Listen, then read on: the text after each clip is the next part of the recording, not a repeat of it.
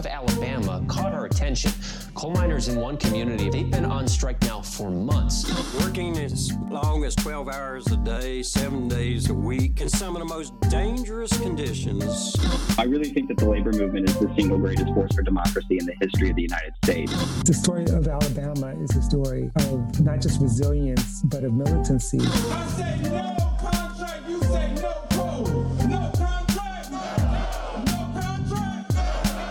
If we ain't all free, ain't none of us free. You're listening to Alabama's only union talk radio show, The Valley Labor Report, with Adam Keller and Jacob Morrison. Folks, welcome back. You're still listening to the Valley Labor Report, Alabama's only union talk radio show. We are now in overtime, uh, where we are online only. None of this plays on any radio station, so we are free from the shackles of the FCC censors. Um, even though we don't really take advantage of that a whole lot, uh, we're pretty we're pretty clean on this show. But we Yeah, I did say a cuss word earlier. I'm Mm. sorry. But we could if we wanted to because we're now only online. So Yeah. uh, it, was, it was Kay Ivey, man. She does make me cuss sometimes. Crazy. Sorry. Yeah, that was crazy. That was a crazy comment. Um, you just gotta wonder how much time she puts in working, like even just meetings. Like, I wonder if you added all of her meetings or any other paperwork or anything that she does, any talking speeches. I wonder if it would add up to forty hours in a week. The guess would be no, but I don't know. Who knows? And then even even then, you know, I'm being pretty charitable by counting meetings as work, but anyway, uh, we've got some great stuff lined up for you folks. Uh, Jim Cramer is continuing to wet himself about Shawn Fain, and uh, uh, Patrick Bet David. We learned some more stuff about him last week from our friends over at Left Reckoning, so we're going to talk about that. Uh, but first up, we're going to talk about uh, some college students in Arizona organizing with the Arizona Education Association, uh, and uh, uh, because uh, they want some better stuff. So, I, I think I think it's a little cooler than that, actually. oh, it's cooler than that. Yes. All right. Yes. Uh, I I gotta say, as a former educator, I am really uh, appreciative of these folks who are doing this organizing because I remember what it was like to be a student teacher, and as a student teacher, you're doing an internship that Mm. is unpaid, Mm. and uh, nobody takes care of those bills for you, Right. right? While you're a student teacher. Uh, you still are responsible for all that. So Your bank anyway, won't let you uh, not pay the mortgage. Right, yeah. You can't just call up the bank and be like, hey, actually, I'm doing my internship right now. Like, I really got to, you know, plan these lessons and, and uh, grade these tests. Like, sorry. That doesn't, it doesn't work that way. Mm. And so, uh, yeah, I thought it was really cool uh, to hear about this organizing happening in Arizona. So this this bring on uh, Johnny, and I think Johnny actually has uh, some other folks with him. So welcome to the Valley Labor Report, y'all. Thank y'all. Thank y'all. Um, before we uh, introduce ourselves specifically, um, Jess, did you want to kind of break down our uh, overarching uh, union that what we represent and what is the Absolutely. Hello, I'm Jessica Bailey, and I am an aspiring educator from Virginia. Um, we are part of the National Education Association, the NEA, which is the largest labor union in, in the country, um, which is 3,000 million members. Um, and we are aspiring educators, um, college students, university students, preparing to enter the field of education. Um, so we are a part of that NEA family, and um, we are getting ready to go into classrooms as educators um, someday, and um, just excited to be here and discuss with y'all about what we're planning and hoping to bring forth in the coming uh, months and years. Absolutely, yeah. So I, I'm curious if if y'all will all just kind of introduce yourself and tell us what got you involved in activism.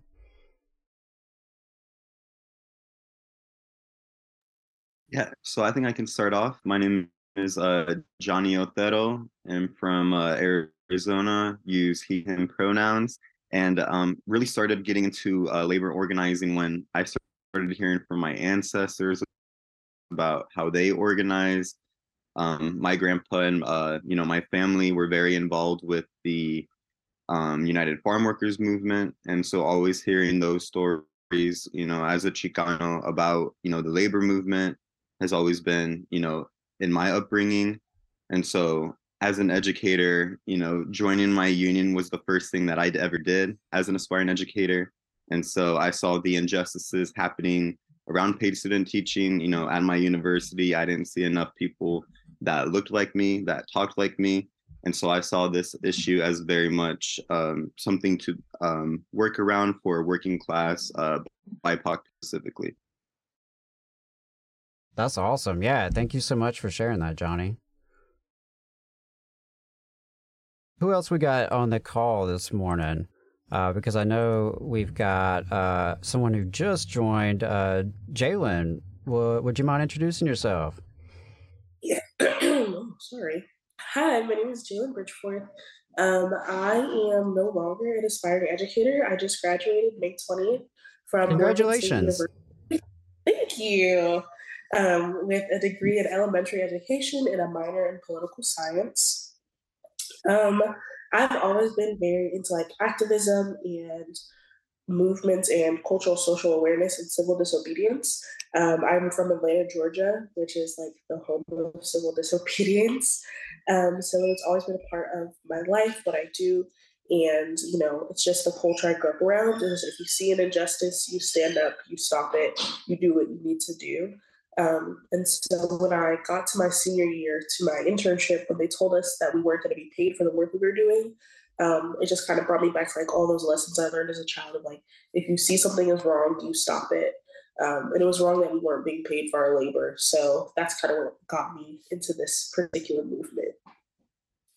Yeah, that's awesome, and, and glad to see a Southerner on the call as well. That's really cool. Uh, and Jessica, you you introduced yourself a little bit, but I'm curious also what what got you you know involved in this organizing. Um, I come from Virginia, and as an aspiring educator who's Asian American, um, there isn't much representation in my state, and I just saw a big hole in space for representation that needed to be brought up there. Um, and bringing forth that activism spirit in my my heart that I want to do more. I want to um, be be there and have a seat at the table. Just brought me to be part of this team and seeing the need um, for being paid. Paid student teaching is really really a big deal um, and needs to be paid attention to in Virginia. And I just saw that as something that I needed to step up and be part of, and be part of this action and be part of this space, um, especially as an aspiring educator that is Asian, and there isn't much, um, many aspiring educators that come from my community, and um, just being part of the change. I think that is so cool. I, I just want to congratulate all three of you before we talk more about this campaign uh, because it can be tough to get involved. It, it can be tough to try to make a difference.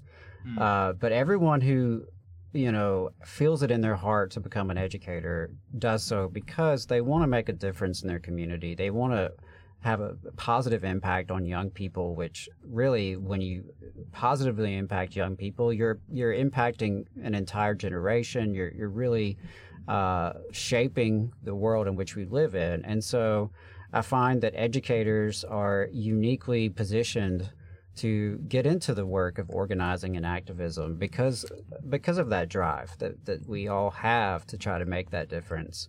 Uh, but often folks don't take that plunge uh, because it is scary and it, and I really really applaud y'all, uh, particularly as young people.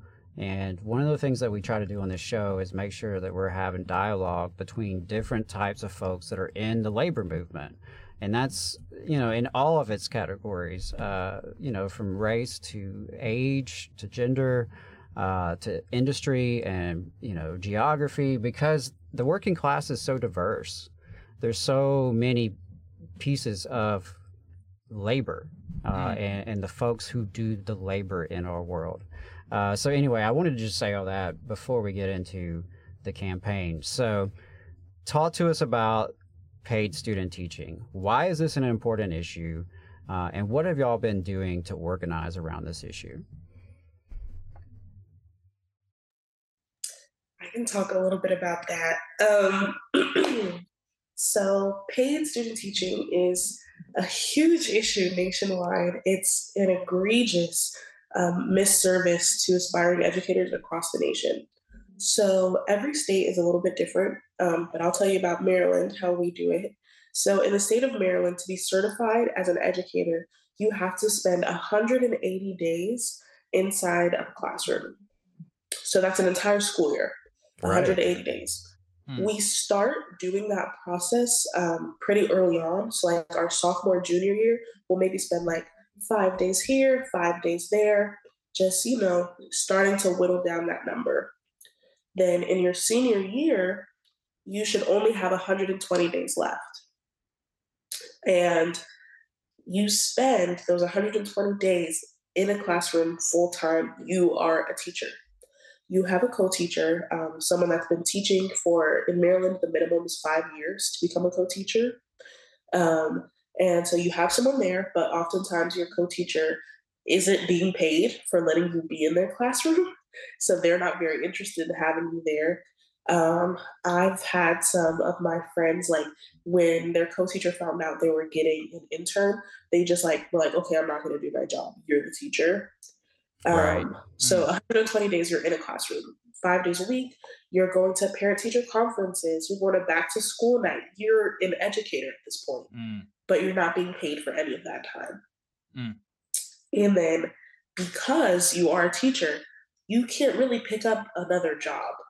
So um, you still have classwork on top of this. Also, you still have to take your cert- uh, certificate exams, everything. And like they tell you beforehand, like your professors, almost every aspiring ed I've talked to has had the same conversation with their professor where their professor says, Don't take another job your senior year. You're going to be so stressed out. You're going to be so burnt out. But if I'm not being paid for the job that I'm doing, and I wasn't born with a silver spoon in my mouth, right. I have no way to live. I can't survive. Like it was getting to like it was getting to the point where I was like going to my friend's house so I could have dinner every night Mm. because I can't I can't buy myself a meal. What money? I don't have a job, and I still have to afford a place to live. I don't drive, so I was taking Ubers every day with no money to back it up. But if I leave and I don't do this internship, I don't get to be an educator. Right. Was the problem that me and other aspiring educators were incurring across the nation? Yeah, I I, I really uh, resonate with that because during my time as an intern, um, what I was doing was working at a sports bar, and so I was working like some late nights, but then still having to turn around and get up early in the morning and do my teacher role. Uh, and it was just very, very difficult. And I mean, it is a struggle because, like you said, academically, it's really best that you just focus on the internship and all the extra that you're still doing alongside it, your portfolio or testing or whatever it may be. You know, that makes the most academic sense, but practically for most of us coming from working class backgrounds, like, how are we going to survive, right? I mean, there's student loans. Uh, and so you've got that option. Maybe it's enough. Um, and, and of course, that gets you into a whole nother scenario in terms of a debt sentence that's going to follow you around throughout your uh, your adulthood. And so there's a lot there, and, and I'm really glad to hear that personal testimony because um, so many of us who've gone through that have those stories and, and the difficulty of just surviving that semester or that year or however long it is in your particular state. So, you know, having heard that, uh, Johnny, I'm really curious about the organizing y'all have done around this and, you know, how have y'all been kind of getting this story out there and getting people engaged to take action around this issue? Right. and so uh, just recently we started uh, meeting nationally, where we uh, we have roughly around 20 plus or states or so, so you know, meeting, um, trying to get organized, trying to start the conversation. Um, but at the moment here in Arizona, we're uh, we're talking to our legislators. Um, one of the representatives, Senator, um, actually Senator Mendez, um, he agreed to sponsor a bill where um, you know call the Teacher Shortage Act, where we're gonna to stop this teacher shortage. Right, we all know it's a retention uh, issue, um, but we've seen great success in other states um, like Michigan, Maryland from Jalen. Um, I don't know if Jay, if you wanted to have, hop back on the space and talk about your success in Maryland.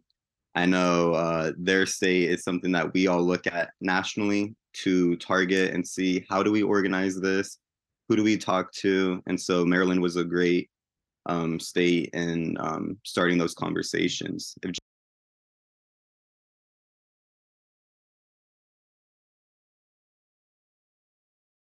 Yeah, I'd love to hear some more about uh, what's been going on in Maryland, if if that's possible. Always. So, um, I really do not like not having my way. Um, I want everything done my way. There is no highway option. so I found out that I was not getting paid, I like became the worst kind of person.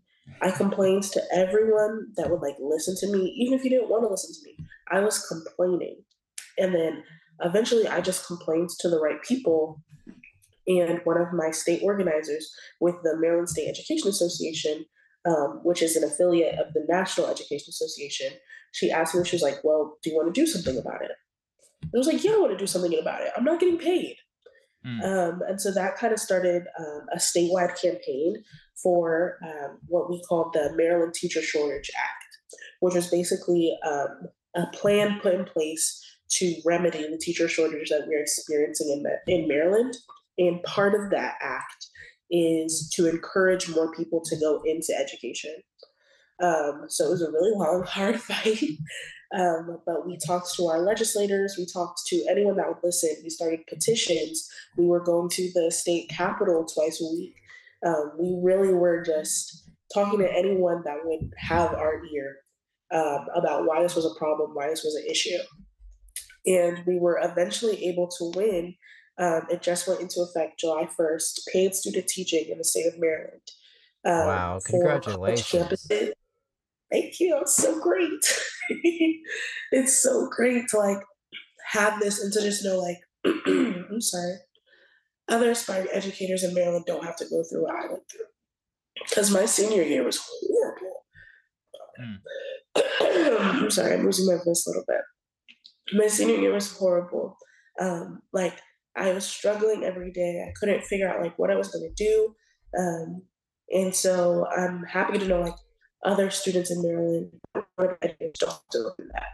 So with the Maryland Shortage Act provisions, um, if you go to a college with an accredited um, education program in Maryland that receives 40% Pell Grant in the student population, so 40% of the student population receives a Pell Grant, you, as an aspiring educator, will receive a $20,000 stipend to cover expenses your senior year as well as that $20,000 stipend. Um, you are, uh, we also expanded um, the Maryland Teaching Fellows Scholarship. Um, so basically, we, the state manufactured this new scholarship that will cover room, board, all other expenses, housing, uh, transportation, as well as tuition at every single college campus in the state of Maryland if you um, go to, if you are an aspiring educator and you pledge to work at a Title I school for however many years you win the scholarship. So if I applied for the scholarship for three years, I teach in a Title I school for three years. Right. So as well as the stipend and expanding that scholarship, we're really we're working hard to get the aspiring educators in Maryland taken care of. Yeah, I that is fantastic to hear, and you know I know the work continues and there's more to to work on there, but um, the teacher recruitment and retention challenge can be solved, right? It's solvable problems, and this is one of those solvable problems uh, because it is keeping it is a barrier to success. It's a barrier for folks to complete the program, uh, to enter the program, right? And and um, you know something that Jessica mentioned earlier is about you know there are not a lot of educators that look like her, all right, and it, and it is so important that we have educators who do reflect the student population, right? And as you mentioned, not everyone's born with a silver spoon, Mm. right? And and that shouldn't be a requirement to enter in to of all professions, the teaching profession. Uh, and so, but I, you know, one of my favorite things about what you just told me though is you were asked the question, "Do you want to do something about it?" Right, that classic organizer question of like, okay, so you, know, I've heard, I've heard your complaints, I've heard these issues. All right, are you ready? Do you want to do something about it? Uh, and it's so cool to me uh, that the three of you young people have all said yes, I do. Um, and so uh, I wanted to give uh, Jessica and Johnny a chance to jump back in the conversation and just kind of share any any final words that y'all have about this campaign or about your experience organizing around this campaign. Um, I was going to talk about like in Virginia, I come from a state that it's been all about collective bargaining. Our state just won back the rights to collective bargain. And so this paid te- student teaching conversation has been coming up for the past three years, several years, and I've been talking about it over and over and over. And no one's really listened to the conversation. And so I've learned recently that my state is actually um, trying to um, introduce some legislation that could hopefully help bring paid student teaching to Virginia. So it's just moving forward little bit by little bit and inching it forward um, to have those conversations with people and just bring up this issue um, because it is a barrier to, to this profession. It's a barrier to education and to us. Um, I know some schools, um, not necessarily specifically in Virginia, but their colleges or universities require them, the aspiring educators or student teachers, to sign a contract or sign a waiver that says that they will not work during their student teaching placement. And that is a major barrier as well. Mm. Um, how are you supposed to live if you can't work and have money to provide for um, your expenses during the time that you're student teaching?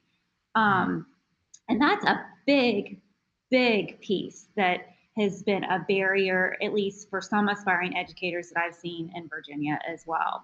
Um, and I've just been very active in making my voice heard to spread the news and being part of this campaign is helping to move those conversations forward in my state and get people to listen get people to hear that this is an issue that needs to be paid attention to um, so i'm very excited to be part of this team and be part of this um, organizing to start this campaign um, across the country especially in virginia That's awesome.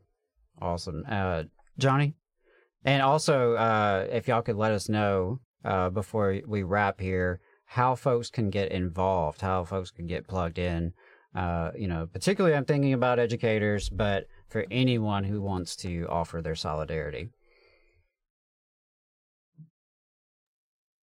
And yeah, so I just wanted to bring up uh, in this space about some current bandages that we have seen in student teaching. Um, we have seen other states, you know, other districts um, put a sort of like infected band-aid on this issue, right? Where um, we see shortcuts becoming teachers. You know, we see Yes. um, Yes. student teachers now becoming teacher of record, meaning that they don't have mentor Mm-hmm. and um, am I am I okay? Am I lagging at all? You, a little bit. Yeah, you're you're lagging a little bit. Sorry about that. Is it better if I turn off my camera? Sure, yeah. Yeah, probably. All right, cool. But no, yeah, I was just saying that um, you know these shortcuts uh, effectively um, you know becoming the teacher of record. It hurts students it hurts schools and it hurts the educators that work there. Um, you know we're, we're less prepared when we're then all of a sudden put into you know the classroom as the teacher of record. So ensuring that you know we do have different uh, modes of student teaching. So um, like jay said you know in maryland we have um, i believe it's it's it's a stipend. It's not quite a residency but i know the nea has uh, lobbied for residency programs. Um, you know statistically they've shown that if you are in a residency program you are 95% more likely to be an educator in the next five years. And so like talking about like that teacher shortage right? Like that that is one way um you know if we invest in teaching and teachers early on i mean it'll pay out in the long run. Um so i simply like to call it you know investing and solving the exploitation at the pre-exploitation right? Because student teaching is pre-exploitation. Um but other than that for folks you know joining online that are wanting to maybe you're an aspiring educator a future teacher you're in college um, i would say any advice uh, is to uh, join your union start the conversation around all work no pay and uh, let's get paid student teaching solved um, what else do y'all have uh, to share uh, jess and jay involved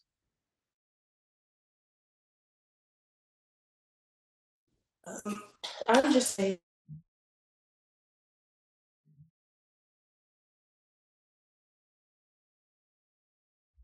Uh oh, did we lose y'all?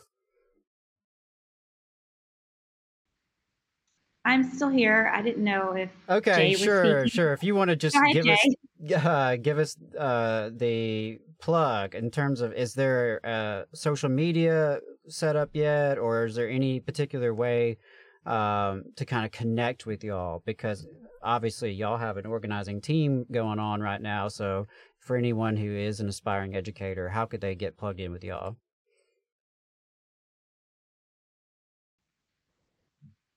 Um, we have a um, group in our um, aspiring ed program. Uh, we have a group meet formed, but um, my first um, advice would be to get um, connected with your local chapters at your university. So you could go to nea.org um, and um, search to find um, information there where your local chapter might be.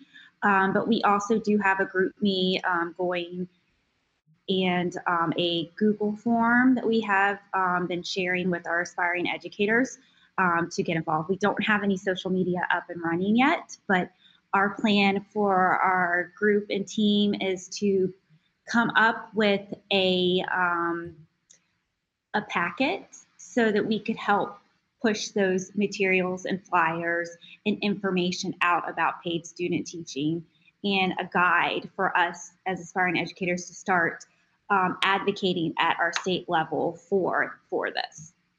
Um, Yeah, I I could put think- information, I guess, for our GroupMe in the Yeah, no, I I think that's that's perfect. Uh, folks should get linked up with their chapter uh, at the local level, but uh, y'all are working on getting this campaign really on the ground, you know, off the ground, and and get some more momentum going here. And I got to say, I think that's a great idea. Put together a grassroots toolkit kind of thing, uh, and I have no doubt there are some good NSO brothers and sisters you know, working for your NEA affiliates who will be happy to help y'all with that. So, uh, you know, as a former NSO member for over five years, shout out to all of my former brothers and sisters who are working for NEA and the NEA affiliates. Uh, I have no doubt they'll help you with that. And so, really excited to hear this from y'all.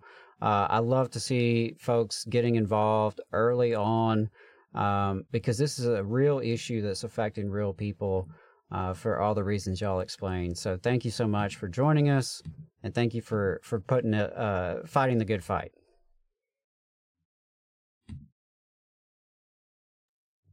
Thank y'all so much for having us y'all have a good day Appreciate it. Yep. Y- y'all too. Yes, thank you so much for this opportunity. This is my first time doing a podcast, so hopefully I did a good job. Oh, Oh, yeah. thank you. Thank you for joining us. Seriously, we appreciate it. Yeah. Y'all take care.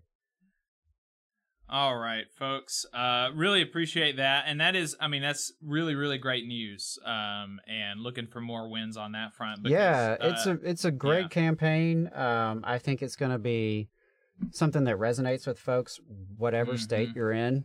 Um, Yeah. So that's cool to hear what uh, what's been going on in Maryland, and um, you know, hope to see some some more momentum. And I'd love to see folks in Alabama working on it because, like I said, it's something I experienced. It's something that every educator goes through, and uh, Yep. most of us are, are, you know, it's a struggle. So yeah, it's a great campaign, great idea. Um, love to see young people get involved.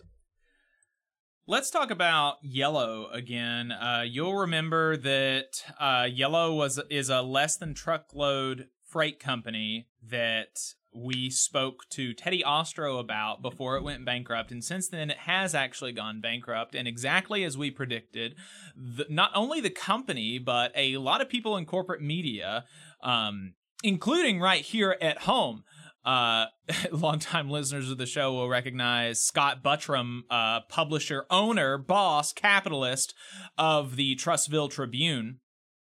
Uh, he was celebratory of the 22,000 Teamsters losing their jobs uh, because he hates union workers, because he hates it when uh, workers have any sort of say over their workplace. He also, here's a fun fact, uh, when it was announced that 74 AT&T workers were voluntarily recognized uh, by AT&T to unionize with the CWA, he said something like, "Congratulations to AT&T customers whose phones will now be subject to the whims of a union."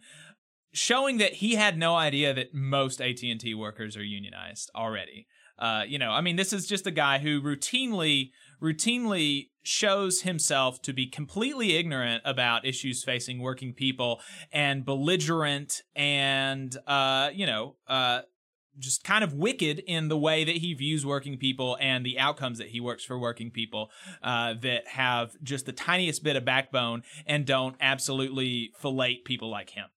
But anyway, that's been going on in, in the corporate media outside of Alabama as well saying that Yellow's bankruptcy what is due to the Teamsters.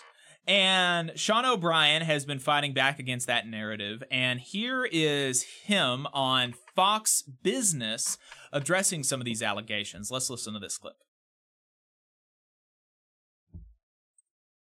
Um, I have to ask you, do you feel responsible for the 22,000 Teamster jobs that are being lost because Yellow fired for cha- uh, filed, excuse me, for, for Chapter 11 on Sunday? No, not at all. I mean, our members have given back $5 billion in concessions since 2009 and three other times uh, since 2009. Yellow's always come back to the well looking for more and more out of our members. Uh, and it just got to a point where they were so mismanaged. Uh, it's always easy to blame someone else, and uh, that's okay. But at the end of the day, the facts don't lie, and uh, Yellow's got to look themselves in the mirror and accept what they've done. Well, I mean, the, I mean, the company is now again. I mean, they've filed. It, it looks like it's going to be an asset sale, the trucks, the terminals, etc. But when Mark was here yesterday, Marc Kasowitz, he told me, and I'm paraphrasing, he said. At the last minute, when they, meaning you uh, and your team, understood that Yellow had to file, uh, that union leadership called the company, this is over the weekend, uh, numerous times, try to get the company to make a deal. But at that point, Mark says it was too late to save the company. The company reached out to us. We, we were meeting, um, and the company wanted all kinds of changes. That look, the reality of it, they were so far in debt. No matter what happened, uh, it, it would have never worked. Um, and, you know, it's like I said, it's easy to blame someone else. Think about this: our members gave back five billion dollars in pension and wage. Uh, wages since 2009. The company received 700 million dollars under the CARES Act for COVID uh, under the Trump administration, and then Apollo Global uh, gave them another 600 million uh, a couple of years ago. So they couldn't even manage uh, what, what they were given, uh, and it's easy to blame everybody else. But you know, you look back and see what our members sacrificed. You know, the sad part about this whole thing is now through this liquidation, uh, we need, we definitely need bankruptcy reform in this country because all those concessions and all the money and all the jobs lost and the uh, our union members, our union funds, uh, the last line are creditors. So everybody's going to reap, uh, uh, you know, the benefits of the liquidation. Whether it's, you know, and I hope the CEO uh, has a little moral compass and doesn't take. Uh, any type of golden parachute because you know at the end of the day he's got to accept the consequences for what he did. And so that was Sean O'Brien uh, educating Fox News about what has actually happened. And, you know, I am certainly not holding my breath of uh, waiting for a CEO of a multi billion dollar company to have a moral compass, uh, but hope springs eternal. And the, what she was saying is exactly what the host was saying, is exactly what um, not only has the company been going with on TV, but they actually put these allegations in their official bankruptcy filing. Uh, it was pinned by a former conservative Republican congressional candidate, uh, according to the American Prospect, who wrote an article about this titled Yellow Scapegoats Teamsters for Apollo led bankruptcy. Uh, and in that filing, the American Prospect says that the uh, uh, the person who wrote it spins a tale about quote a plucky little company that was ritually executed by a power mad union boss. Uh, and so they allege Sean O'Brien, and here's a quote from the filing quote, knowingly and intentionally triggered a death spiral for Yellow to teach a lesson to his more powerful rivals.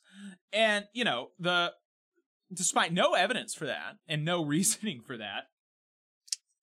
And so he, the, you know, they say that he used Yellow, Sean O'Brien, as a sacrificial lamb to gain leverage against UPS.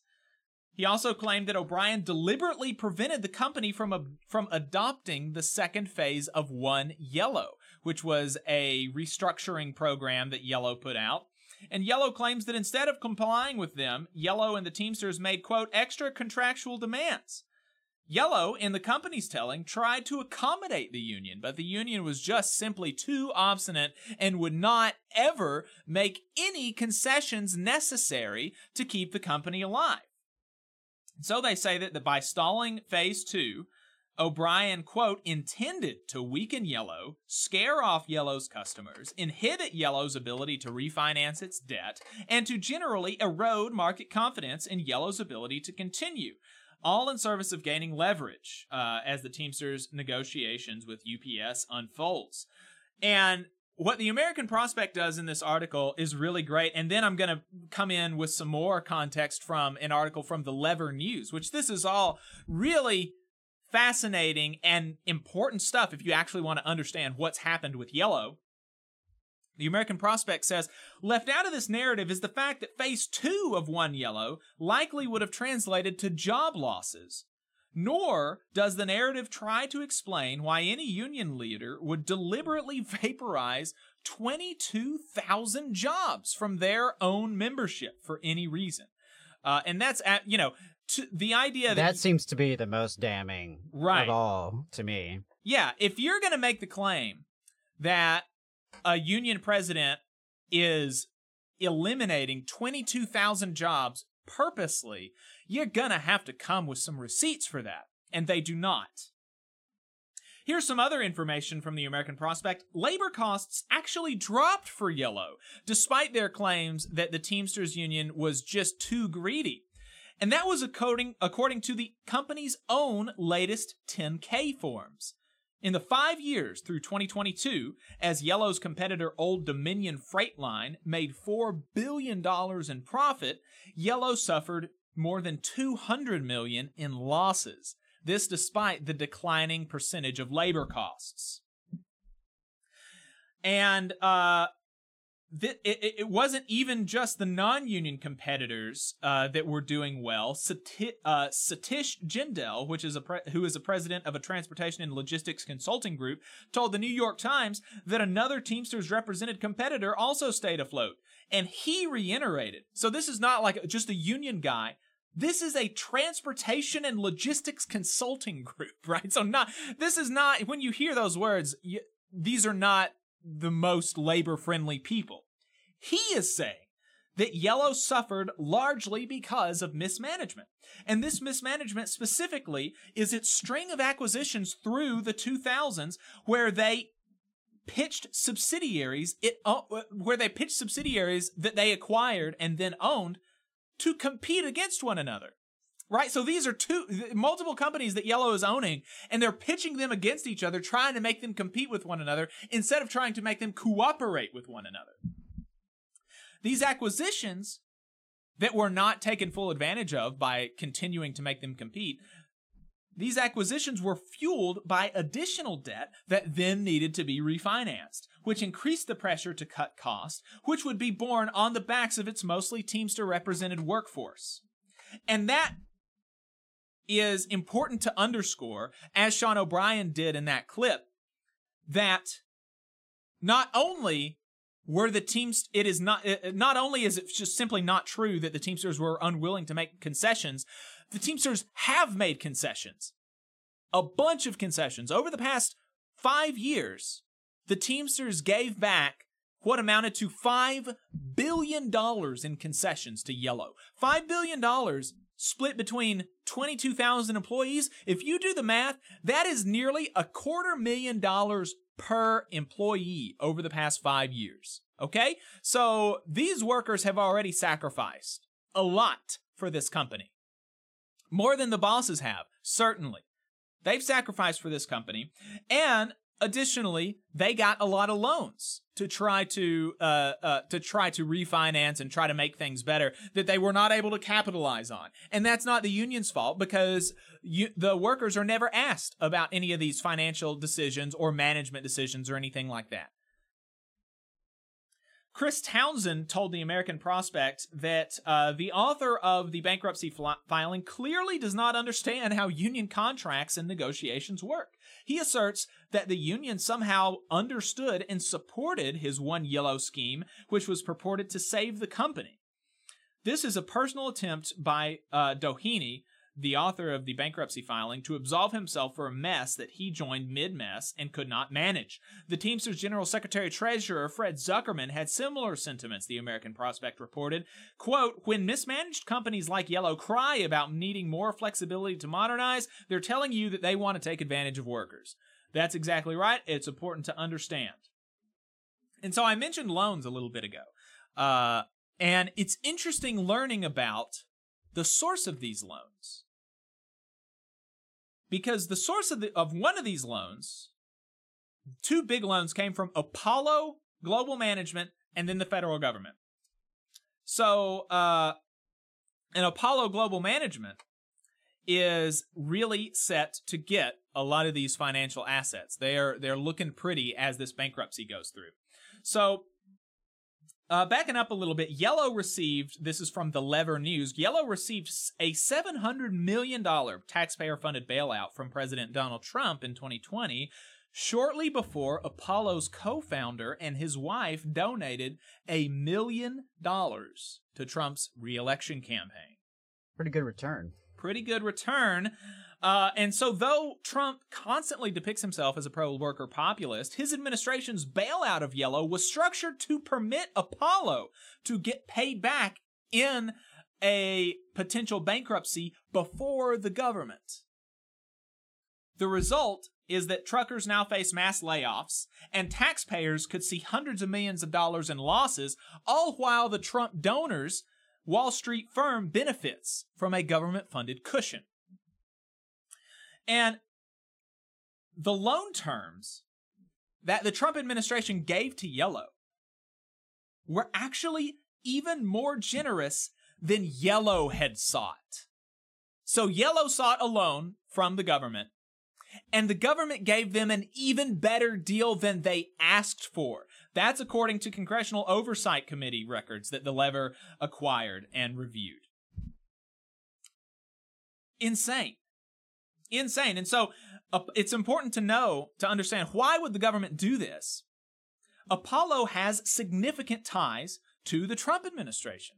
Let's take a look at them. The Lever, I mean, this is some fantastic reporting by the Lever. I'm a I'm a, a monthly donor to the Lever, and I mean, y'all should be too. It, it's really really good reporting. You're not going to get this really anywhere else. The, the Lever and the American Prospect, some of the best national publications out there. In 2017, Apollo loaned $184 million to Kushner Companies, the family real estate firm of Trump's son in law and senior advisor, to refinance a mortgage on a Chicago skyscraper.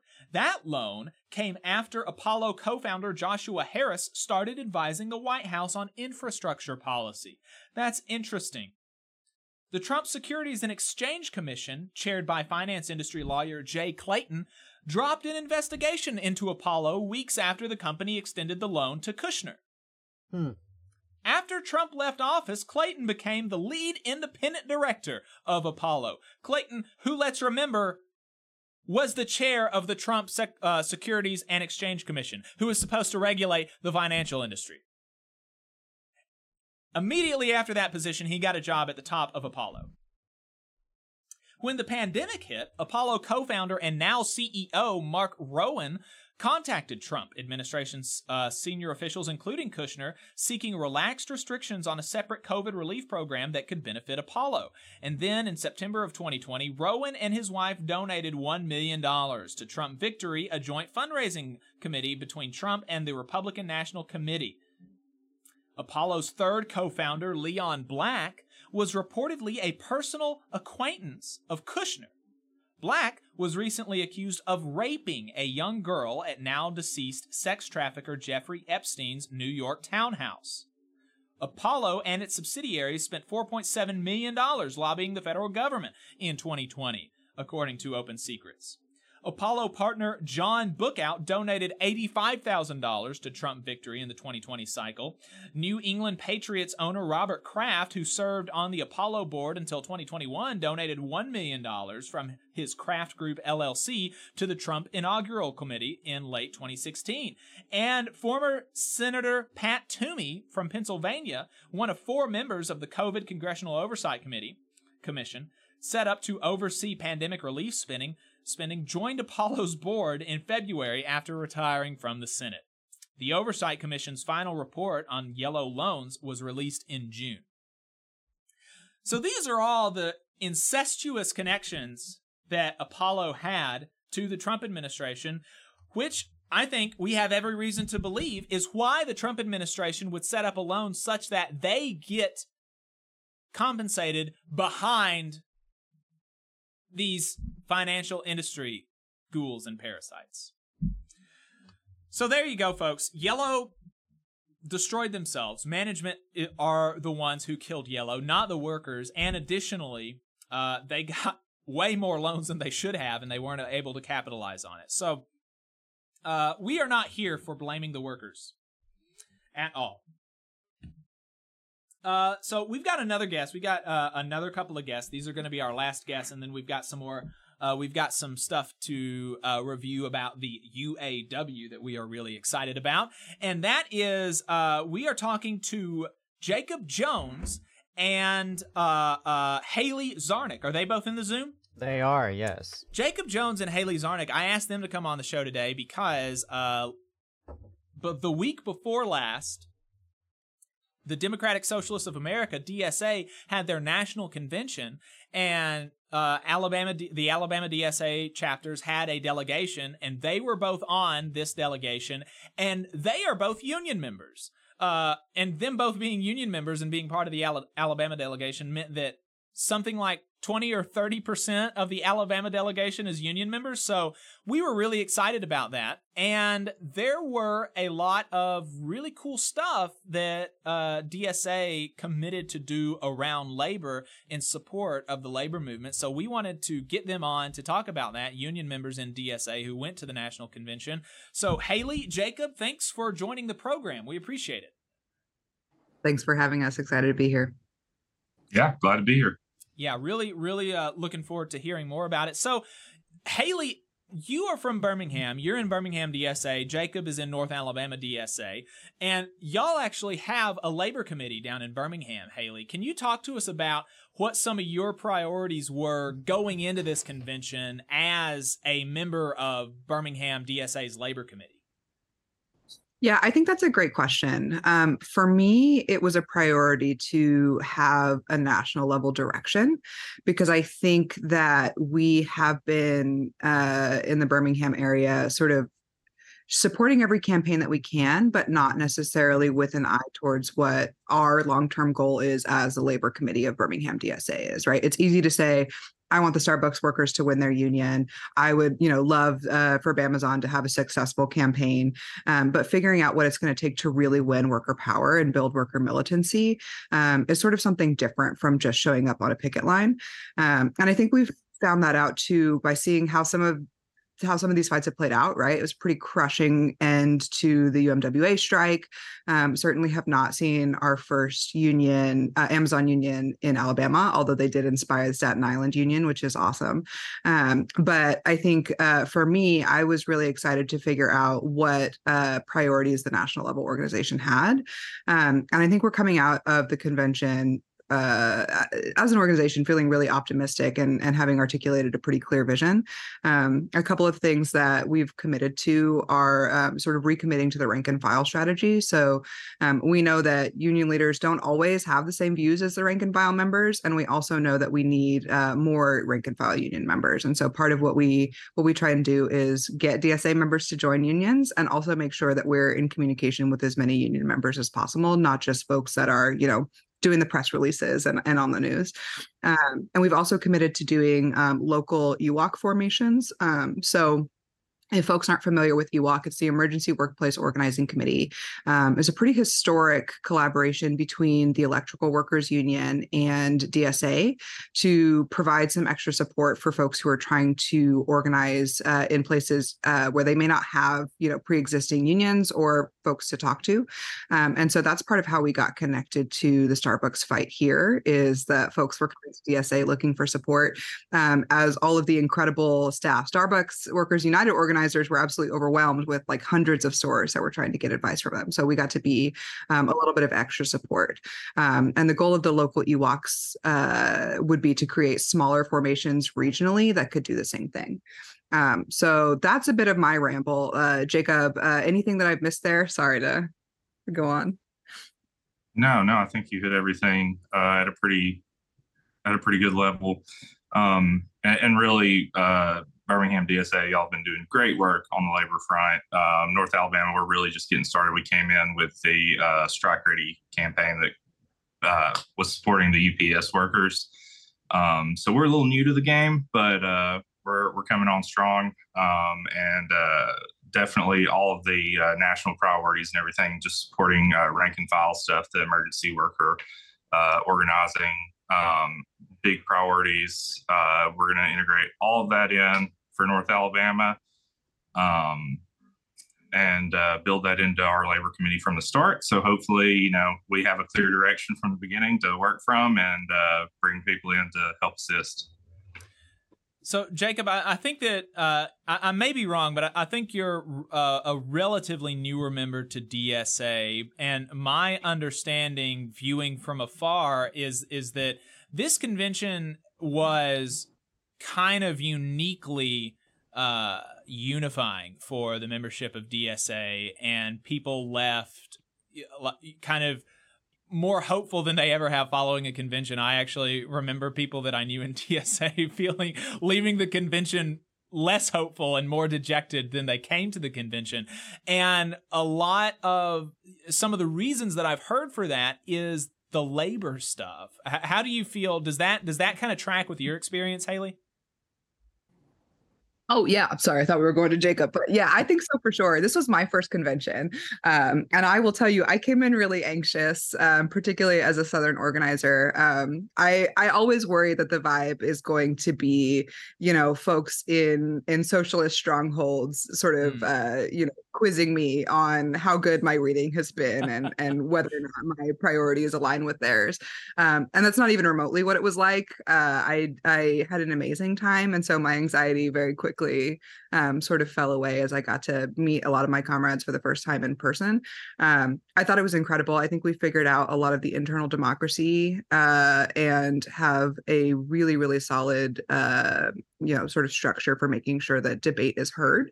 Um, and people are committed to hearing that debate too, right? So there would be times where it seemed pretty clear that we had, um, you know, a building consensus on something, but we wouldn't vote, uh, you know, to call the question and move on because there were still folks that wanted to speak against or wanted to speak for, even if that wasn't the consensus. And I think we're a much stronger organization when we hear those folks out. Um, so I was really proud of that.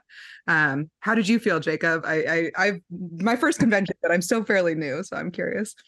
Yeah, uh, obviously, my first convention too, uh, North Alabama DSA just became a recognized chapter at the beginning of this year. Uh, I came into uh, DSA last year after the Dobbs decision. It just, I don't know why, that was the thing that just hit me. I was like, that's the first like recognizable thing to me after I've started like really paying attention. That uh, kind of like I was like, wow, that's an actual loss of rights. That's what can happen if you don't organize against this. And so I came in um, just thrown to the wolves immediately because they're like, "Hey, you're saying stuff, so be the secretary." So yeah, I, I just kind of jumped in, and so uh, coming off the off of that and getting us to chapter status, uh, I, it was easiest for uh, us to go and, and be the delegate, and I mean, we we voted on it and everything, and uh, so yeah, first first time being there, um, and yeah, I would really say that uh, the the solidarity there was great, especially compared to what I've heard and I heard at there by other uh, people who had been delegates before. There were some very uh, divisive ones in the past. I think 2019 was apparently particularly troubling. But uh, I, I, think in in in the midst of all the uh, the labor surge and everything, it, it really has been a unifying force in DSA and it, it started seeming real and achievable and I think it really brought people in. And, and coming off the back of uh, you know uh, some of the losses last summer and everything, like I mentioned, that brought me in. Uh, it just everybody came with a good attitude of wanting to get things done and not being divisive. And I, I think that that was that was really helpful. And yeah, on the uh, on the debate side, uh, we really came together like just us all talking. Let's hear these people out. Let's debate. That's what we're here for. And uh, there was, you know, rarely, if ever, a time where we were like, all right, uh, this is we, we're we're we're all filling the room here like we're ready to vote on this. And in in those cases, it was like a ninety nine percent yes vote. So you know, uh, it was it was really reassuring, uh, really reaffirming of our cause. Um, and yeah, great great experience. So, Jacob, in your mind, what were the what were some of the highlights uh, on the labor side? What were some of the resolutions and commitments that DSA made uh, around that issue that that you're most excited about? Yeah, um, definitely uh, the recommitment to the rank and file stuff, uh, like Haley mentioned, and also the emergency organizing. Um, just because whenever it, it's nice to know that National's committed to that because uh, it can feel a little bit like you're twisting out in the wind when you don't have uh, like like it feels like everybody every chapter is just kind of they got their own different approach to things. There's no real consensus on the rod approach, and just kind of coming to that, uh, I guess, uh, democratic centralism or whatever approach to things or whatever. We we voted on this, and this is the way forward. It's uh, it's just really like empowered. We have a real direction, and having direction is a large part of the battle. And uh, yeah, we know where we're gonna where, where we're gonna support and what we're gonna build into our uh, into our support structure. Yeah, and just to add on to that, I think um, that unifying around labor has been useful for us uh, beyond just thinking about what we want to win for for workers in their workplace. I think um, our main lever of power as workers to get, you know, for instance, talking about Dobbs to make sure that our reproductive rights are protected um, is through our unions, right? If we build strong fighting unions, it's not just about what we can get in that contract. It's also about what we can fight to get our workplaces uh, to do more broadly in terms of, you know, our our greater landscape of rights. Um, and so I think that's something that was woven through a lot of uh, different pieces of or different resolutions, I guess, that we considered. Um, and so yeah, I think that is a huge reason why why we were so unified at this convention is that we're starting to see ourselves as workers um, and and really claim that power, not as outside organizers. And I think that's something we've struggled with in our labor committee um, when it comes to Starbucks, UMWA, Amazon. Is we're here to support. You know, we're here to do whatever you can, but we're not here as as you know workers in our workplaces to uh, you know exercise our strongest lever of power. Um, and so uh, I think that's a shift that we're making that's really positive is yes, we want to continue to show up on picket lines. Yes, we want to provide whatever fundraising or support we can for uh, folks that are, you know, not in our workplaces that are taking awesome actions to organize. Um, but we also want to really, really recognize our power as workers. Did the DSA Labor Commission, do they have a full time paid organizer now? Yes. Yes. got uh, Amanda Weems, who is incredible uh, from Texas, and she's come down to visit us. Um, we've also just passed a resolution to have national political leadership full time, Hmm. um, which will be huge. Because I think a lot of times what happens is the messaging gets out based on whoever has the easiest access to the press, and so having actual full time paid staff that can, you know, make sure that that our viewpoints are being represented in in a way that makes sense is exciting. So yeah, we've got our our labor organizer, and we've got uh, more staff incoming, which which we're really excited about. I think. Love that the labor organizer comes from the South. That's that's really cool. Oh yeah.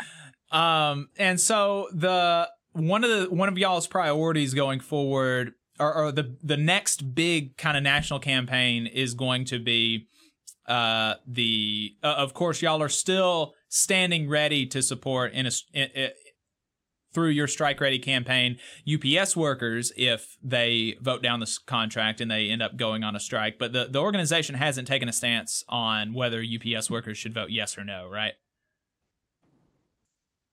Correct. Yeah. Yeah, that's correct. We leave that with the workers. And so the the next uh, uh, the, the next big national campaign that you can definitely predict is going to be the Strike Ready campaign to support the UAW workers as they uh, go to a potential strike on September the 14th. What is gonna what is that gonna entail? What are y'all gonna be doing in that campaign? A great question. We're still thinking about it. So we, um, to give a little background on the Strike Ready campaign, that came directly out of the UPS contract negotiation. So I'm sure all of your listeners know they've been, uh, you know, in negotiations for some time.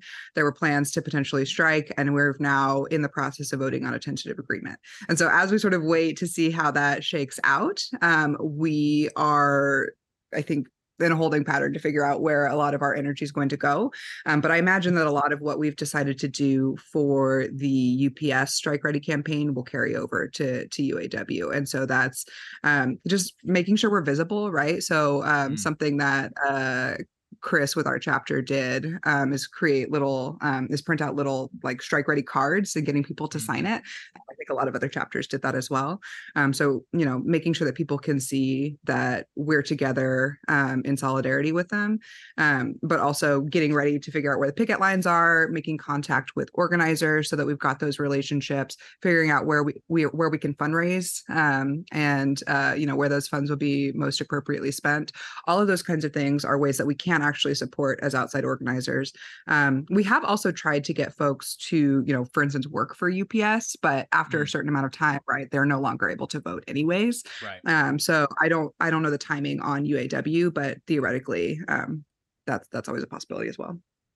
Yep. And, you know, even if you're not, obviously, if you go work for UPS today, you're not going to be able to vote on the tentative agreement. But uh, there's going to be a big, you know, Uh, uh, there's my understanding is that in the Teamsters there's going to be a big campaign to enforce the contract after it's after it's implemented and hold local bosses accountable. And so even if you're not going to be able to vote on the tentative agreement, uh, there's still a lot of work to do as a Teamster in UPS to make sure uh, that because because UPS uh, bosses violate the contract all the time, is my understanding, and bosses everywhere in any union workplace. So you know you got to be a, you you, you got to be active uh, even outside of contract negotiations. And in fact, honestly, that's even that's that's as or more important because people more it's just like an election season people are more likely to be activated during contract negotiations just like during election season. And so when you're outside of those eh, uh, when, when you're outside of those kind of peaks of activity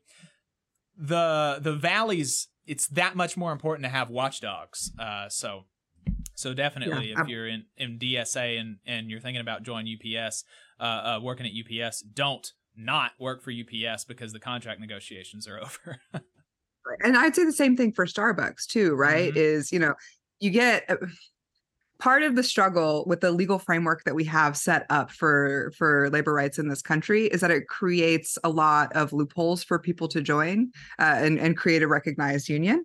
Um, and so I think a lot of our like sort of militant labor energy gets sucked up trying to prove to the NLRB that yes, we have a union that meets whatever criteria you've set out for our bargaining unit um and there's a whole lot that comes after that right? Like that's not that's not the building power part. That's just literally proving to the NLRB like we count um based on your definitions and so there's so much more to do after that. And i think it's really really difficult sometimes to maintain momentum when you're like well we got the win we were going for. Now what? Right. Um and so yeah it's it's really important Yeah, fun fact: uh, nothing happens after you win a union election. Basically, you, you win a union election, you don't get a raise, you don't get uh, health benefits, you don't get more time off. You gotta win a contract for that. So that's You once you another win a union That's election, you're you're ready to fight. Is the exactly uh, Haley, Jacob, really appreciate y'all taking the time. Uh, was really excited about having union members represent Alabama at the DSA National Convention. Is there anything else that uh, you think would be important to share with our listeners?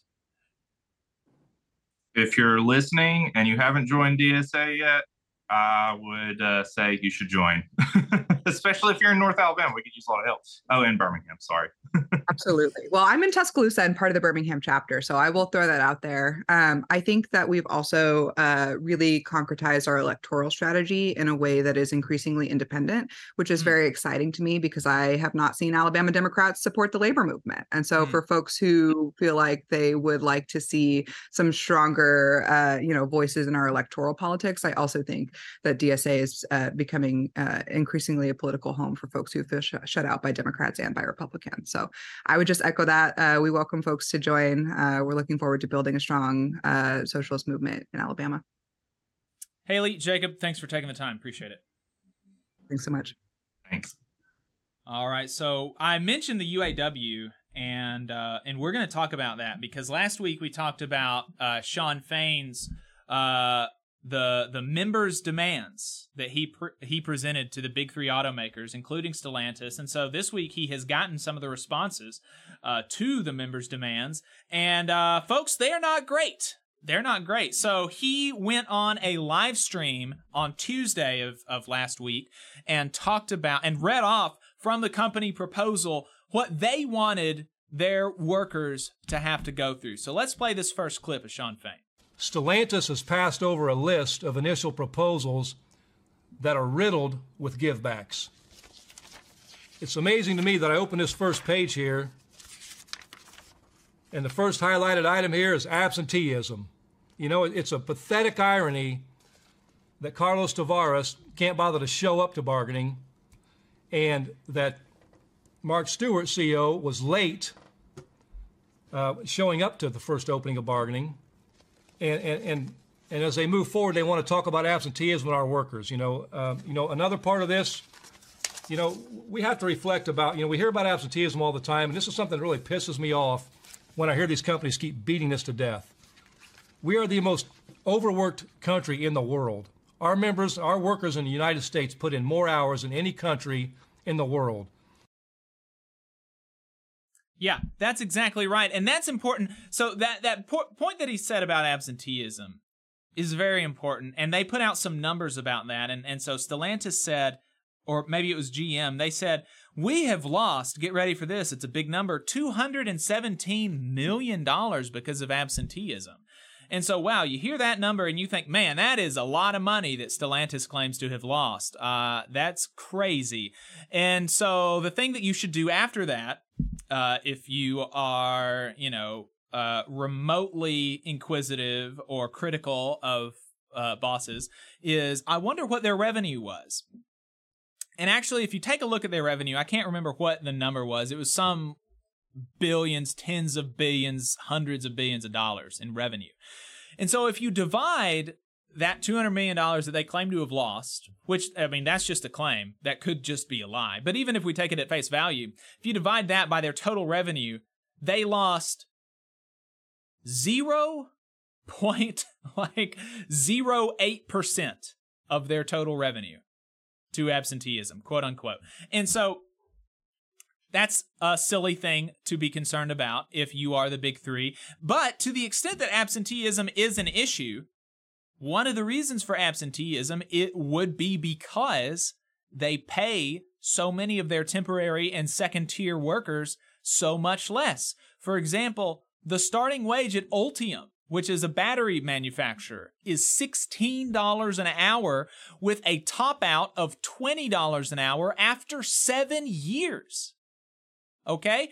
So, uh, you know, you make that little money uh, without, and that's as a temporary employee, and you make that little money without all the benefits, then maybe, you know, you're going to be absent sometimes, right? You're maybe not going to be as motivated to come to work, uh, reasonably, reasonably so. And uh, uh, so, and then obviously you got to take into account exactly like Shawn Fain said, American workers put in more hours every week than any other industrialized country. And we have got to turn that back. We've got to take back more freedom from the boss uh, because we have allowed them to steal too much of our time. So we have to take it back, and Shawn Fain is really kind of leading the charge. Uh, you know, the Teamsters, uh, there there were, like I said, there were a lot of wins, but they really, you know, there were some things that were left on the table. And I think that time off is a big thing that they really didn't fight that much for. And Shawn Fain is coming out swinging for a 32 hour work week for 40 hours of pay. And that's really important. That's doable and, uh, and they deserve it. And additionally, when they're talking about absenteeism, he mentioned that the CEO, CEO did not show up to the initial bargaining and the COO was late to the initial bargaining. And then after the initial bargaining, the COO, Mark Stewart, went to his second home in Mexico, where he has been for the last two weeks, where he has sent letters to the UAW telling them in the negotiations that they should be, quote, focusing on reality. So I don't think it's realistic for these executives to make tens of millions of dollars and have second homes and have the time during negotiations to take two week vacations, I don't think that's realistic, frankly. Anyway, let's th- let's go to the second clip from Shawn Fain. There's some more that Stellantis is wanting to take from these people. And a sad reality of this and what they proposed, rather than taking seriously our demand to eliminate tiers Stellantis proposed the creation of new ones. You know, when I, when I flow through here, you know, instead of getting to work on negotiating the significant wage gains of our members that, that they've earned and, and deserve, Stellantis is threatening our profit sharing formula. We propose the reestablishment of retiree medical benefits for all workers. Stellantis has proposed cuts to our existing medical coverage. We propose more paid time off for workers to spend with their family and friends. Stellantis has proposed the elimination of the holiday conversion option, fewer vacation days for new hires, and less choice of when we can take vacation. They've also proposed to expand their right to force members to work overtime. Stellantis has proposed cuts to their 401k contribution, gutting the transfer rights based on seniority. They've also proposed eliminating the moratorium on outsourcing. They've also proposed to eliminate the cap on the use of temporary employees and have disrespected our trades with proposals that would make it easier to outsource more of our work. Stellantis even had the nerve to demand the unilateral right to demand further concessions during the life of the contract and for the union to allow the company to make those changes without a vote of our membership. that is some pretty galling proposals from the company. Again, let's remember in years of record profits, we talked about when Shawn Fain introduced his members' demands, uh, he went over the company's profits and talked about how they have literally never made more money. Never made more money in the history of the company. And in this time of record profits, they are still trying to take from the employees. I've got one more clip of these uh, of these proposals from Stellantis, so let's get that. Just a few more things I highlighted. You know, uh, increase the number of pay periods required to work to, to work for full vacation entitlement. So now, not just the 26 weeks you got to get in a year, they want you to work more weeks to qualify for your full vacation allotment. Um, they want to create a no fault based absenteeism system where they can punish workers more. Um, company has the ability to schedule mandatory vacation shutdowns without restriction on duration, timing, notice, and cancellation criteria. Uh, they want to reduce the company's notification requirements for modifying shift start times. They want to enable supervisors to perform bargaining unit work.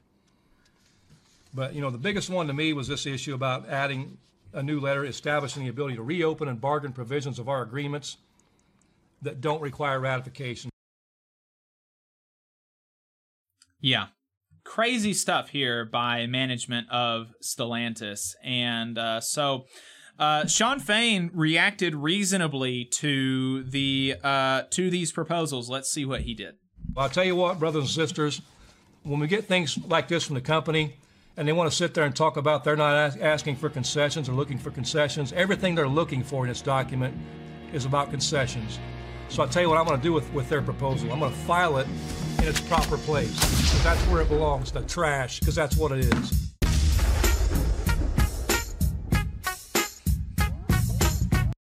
All right, there we go. I liked that little animation that Joe did. But that I mean that's exactly right. That's where that belongs. Um you know the gall, it's the gall of them to try to steal more money from these people after so long of of these workers giving concessions. Shawn Fain also did a live stream with Bernie on Thursday night, I believe it was, with a couple of UAW members, and one woman talked about how they have these periods of 90 days. The company is allowed to call uh, uh, uh to to to call these periods in 90 days where they have to work every day without a day off for 90 days. 7 days a week, 12 hours a day for 90 days. And you can't take off or uh, take a day off, go to church, uh, take your, you know, uh, anything that happens with your kids. You can't can't go to it. You can't take time off, or you'll be reprimanded and disciplined, potentially terminated. 90 days. I mean, that's insane. And they're wanting more authority to take time away from people. It's just disgusting, really, what's going on with these companies, and uh, and and we're we're looking forward to seeing the UAW win these, uh, whether they have to strike or not. Um, uh, uh, they obviously deserve every every single thing that they're asking for. So uh, we're going to continue to talk about that as these negotiations continue. Um, and last week we showed you a, a, clip of Jim Cramer.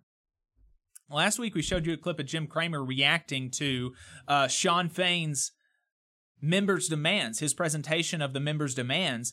And so he again reacted to Shawn Fain this week where uh, he reacted to Shawn Fain throwing Stellantis' proposal in the trash. And he just, I mean, he continues like wetting the bed about this kind of stuff. I don't doubt that he wakes up in a cold sweat thinking about yelling Shawn Fain's name. I mean, it's crazy. This guy has clearly yeah, Fain is living rent free in this guy's head. Let's take a look at what Jim Cramer said last week on CNBC. Uh, can, I want you to compare the labor negotiations here to the ones in auto where I think there's going to be a strike, and I think it's going to be horrible. You're making that call September today? 14.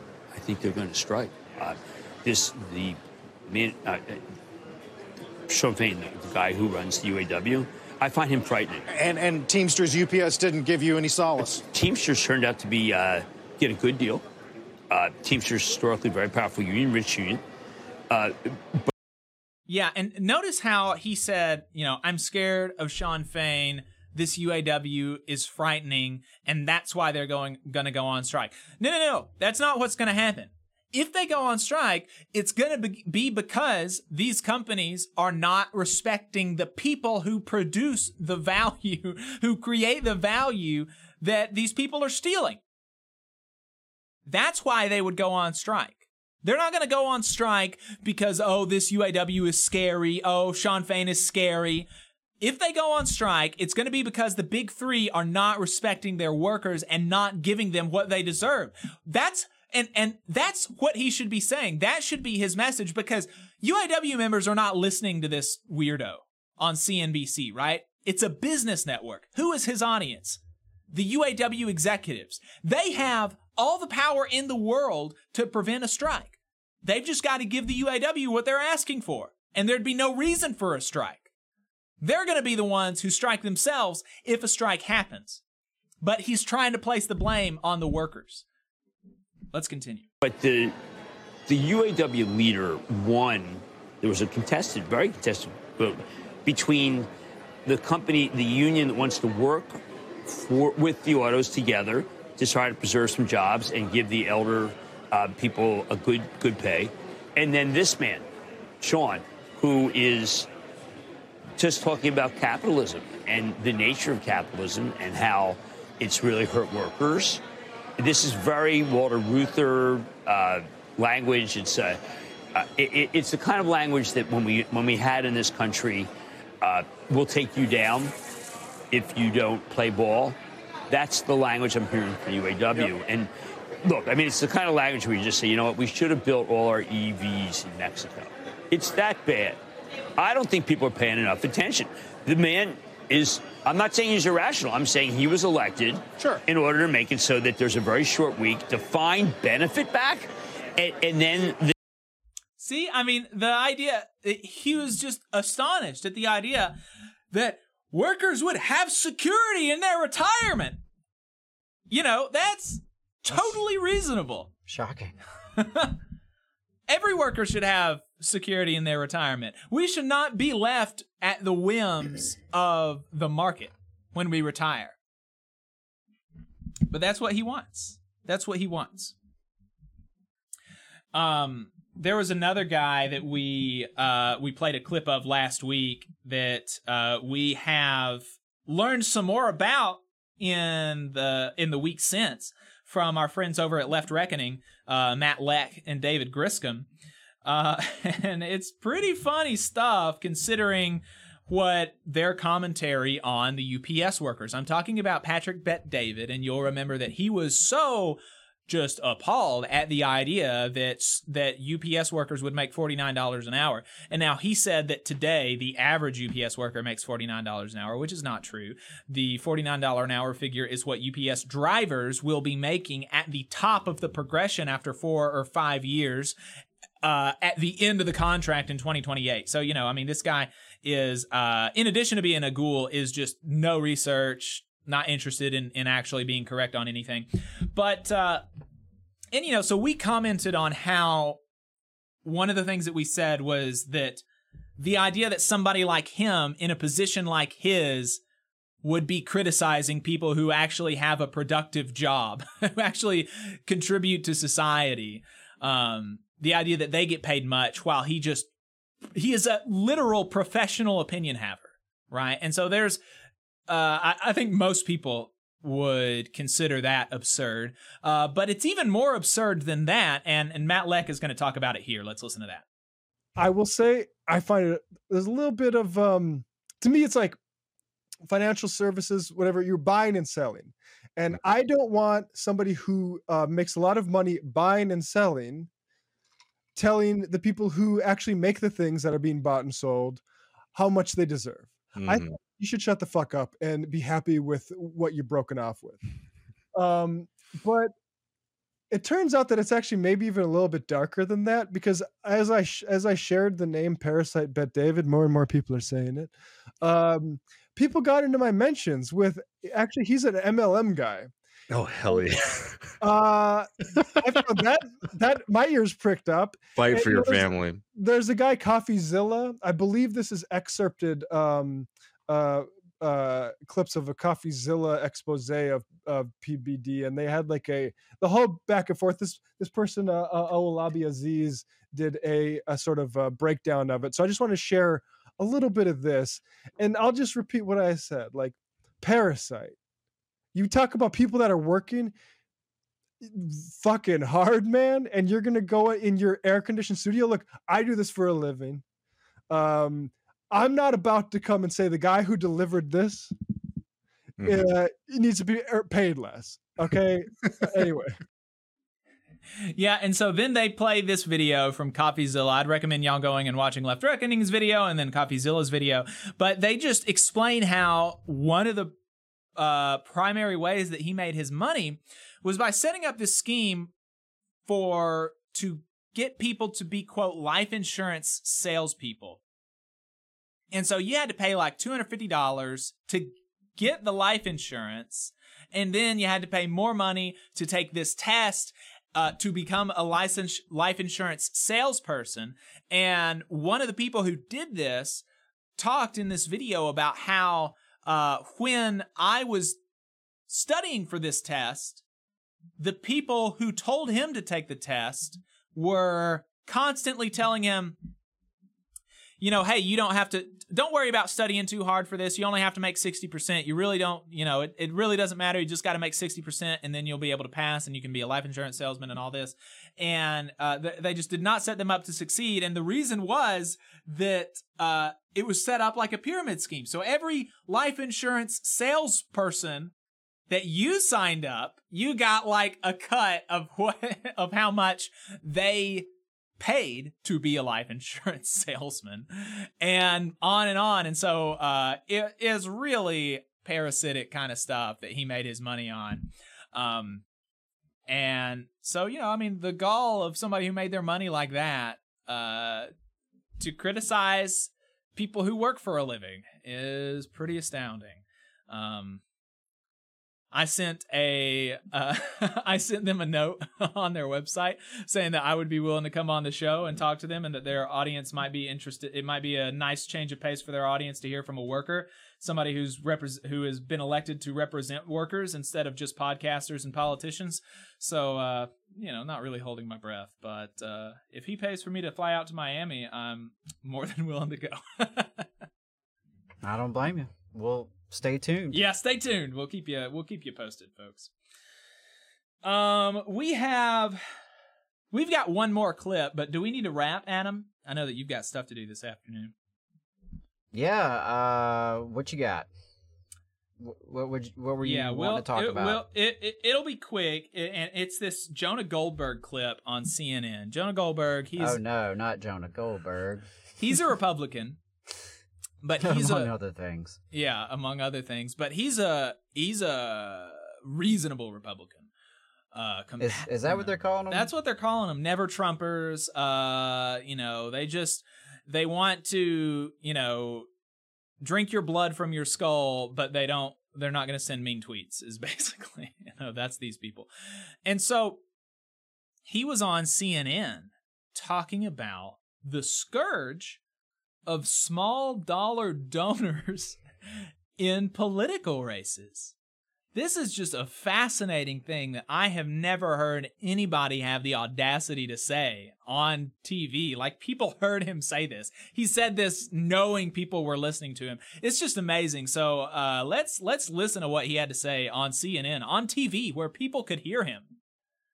All right, let's hope this is the right Um, one. but I, I just also think that we were dealing with a time where there were a lot of people. There was a there was a lot of cheering and and self congratulation about the rise of small donors a decade ago, and now small donors are actually one of the biggest problems for democracy for the GOP because um, small donor large donors actually did he say- Yeah, have a just pause it. strategic view about moderation, hold who can win, who can't. And then you're going to small want to donors it really are just venting really, their spleen other with their really credit good, card. Uh, bits of gold. There are a Yeah, lot- you heard him right. He said that one of the biggest threats to democracy is small dollar donors.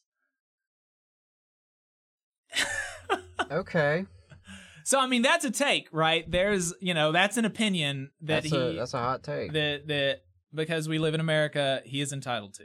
So you know, happy for the First Amendment, but it also produces some trash.